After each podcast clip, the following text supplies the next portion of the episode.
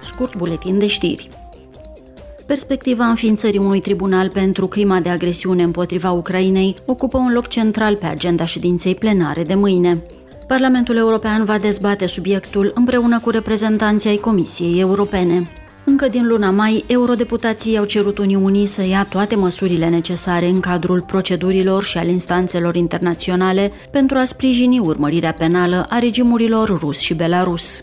Ele sunt acuzate de crime de război, crime împotriva umanității, genocid și agresiune. Eurodeputații vor discuta mâine cu un altul reprezentant al Uniunii pentru politică externă, Josep Borel, noua strategie de consolidare a parteneriatului dintre Uniunea Europeană și America Latină. În octombrie anul trecut, miniștrii de externe din cele două regiuni au convenit asupra unei strategii pentru îmbunătățirea relației bilaterale. Printre obiectivele parteneriatului se numără modernizarea acordurilor comerciale și de asociere existente și cooperarea pentru tranziția ecologică. Ai între 16 și 30 de ani și lucrezi la un proiect cu dimensiune europeană? Poți candida la Premiul Charlemagne pentru tinerii europeni 2023 și poți câștiga fonduri pentru a dezvolta în continuare proiectul respectiv.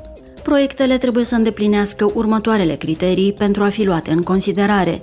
Să promoveze bună înțelegere la nivel european și internațional, să încurajeze dezvoltarea unui sentiment comun de identitate și integrare europeană, să servească drept model tinerilor europeni și să ofere exemple practice de cetățeni europeni care trăiesc împreună ca o comunitate.